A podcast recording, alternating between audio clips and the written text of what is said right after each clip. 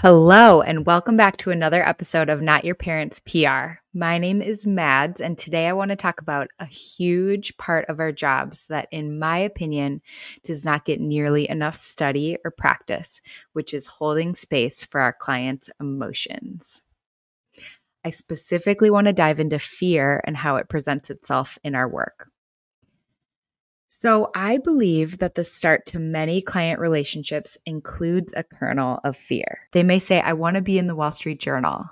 And really, what they're feeling is, I don't feel important because I'm not, and that scares me. They may say, I'm ready to be a thought leader, and be thinking, I'm scared because I have no idea what I'm doing.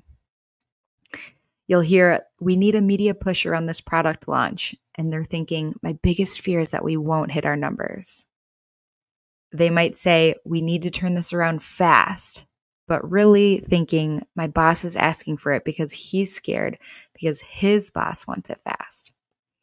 We hire others when we cannot do something ourselves. And often we're scared of the things we cannot do or have not done. Years ago, as a young PR counselor, a lot of things were new and intimidating to me. I'd meet with clients, and rather than holding space for their fears, I'd bring mine into the conversation without realizing it. I had to have all the answers, and I'd spend my mornings preparing for these meetings in case they asked a question I didn't know the answer to. I remember just my whole body feeling like I was going into battle as I walked into the boardroom or dialed the conference call. And I was about to meet someone whose corner I was in. I was literally on their team. I also remember rolling my eyes at a young account executive on my team who responded to the client on a call and I didn't agree with her. Rolling my eyes, like, what? I later apologized to her, but I was quite literally not being in her corner. I was opposing her and we were teammates. Imagine how the client felt in that situation.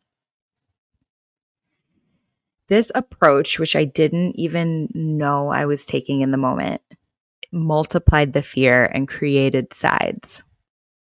Today, at my best, I hold space for others' fears. Heck, I even dig them up because we all have them. And sometimes it's really about the thing they're bringing up, but mostly it's about feeling okay or their boss feeling okay or their boss feeling okay. We all just want to feel okay. So, whether or not we realize that fear is present as counselors, it's our job to dig into that fear in our prospects and clients and also dig into our own in order to better understand ourselves and better serve our clients. We are people working with people, and a majority of decisions are made based on emotions, not facts. We have to remember that. So from day one, ask your clients or prospects, and you can literally use these words. What are your fears and fantasies about this project? What's the worst case scenario in your mind? How would that make you feel? What would that mean for your business? What is the best case scenario? How would that feel? What would that mean for your business? It's an incredible practice to dig in in this way and not only helps the clients to feel seen and heard, but helps bring their own awareness to their biggest fears and deepest desires in this work. Additionally, you know exactly what they want and are expecting out of the relationship. And this can happen before you're even in a formal relationship under contract. Because the creation or the center of all pain comes at the misalignment of expectations and reality. This is a way to really get on the same page. I want to share another more personal story, and this addresses when we recognize our own emotions and fears leading up to some work or a big meeting that maybe are rational or have some merit. I was scared to start work with a very, what felt like a very aligned client and is. And the subject was personal. Um, and I realized I had some emotional work to do before kicking off. It was the adoption agency that gave me my son. I struggled with the fear of failure, knowing that I cared so much. I wondered if I had the ability to show up as human or would default to old, like work persona mads. And I didn't feel like an expert in the space, even though I had lived experience with it.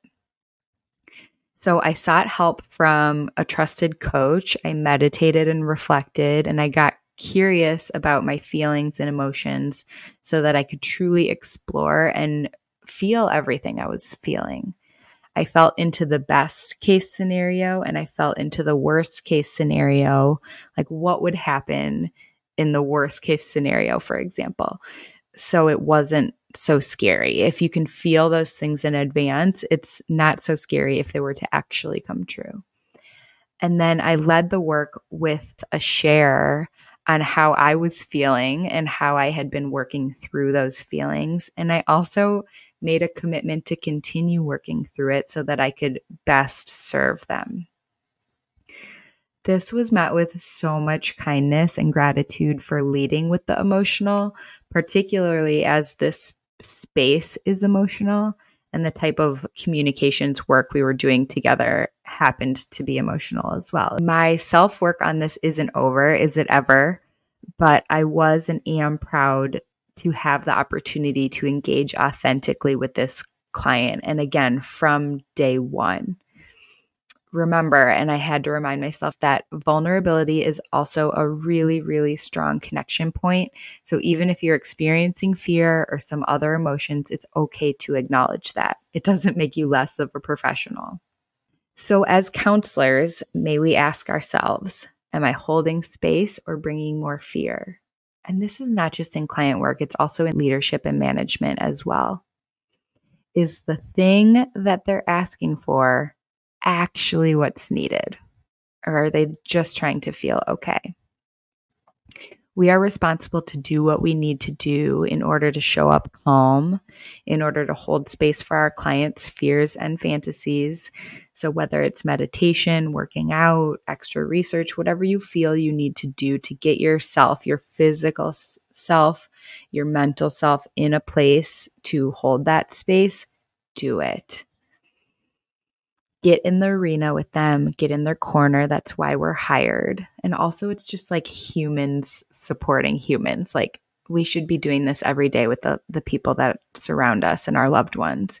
You don't need to feel all their fears, but listen to them, acknowledge them, see their perspective, and just help them to be seen, heard, and understood.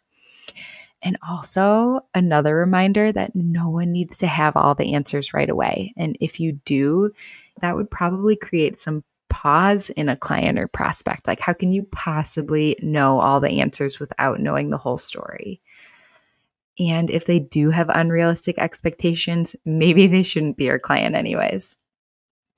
Remember, when we feel regulated, answers tend to come naturally. Co creation flows. You can work really in sync with your clients, and results tend to happen faster and with ease. So, as we navigate the world of client work, remember fear is a natural part of the process. Embracing it, acknowledging it, and learning to get ourselves to a place where we can hold space can be transformative for us, our clients, and the work that we do together. Thank you for joining me on this episode of Not Your Parents PR. Until next time, remember that calm is the answer, and it's okay to not know everything all the time. And since we don't have sponsors, we will make them up until we do.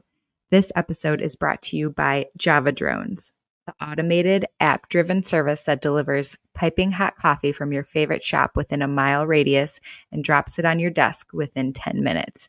It just hits different when you don't have to have an awkward five second interaction with a human from DoorDash. I'll take a cappuccino from Sir Coffee in San Clemente, California, please. And please do us a favor and tap the five stars at the bottom of the podcast page on Apple Podcasts and leave a review if you feel so inclined. Text someone you care about today, and we'll see you next time on Not Your Parents PR.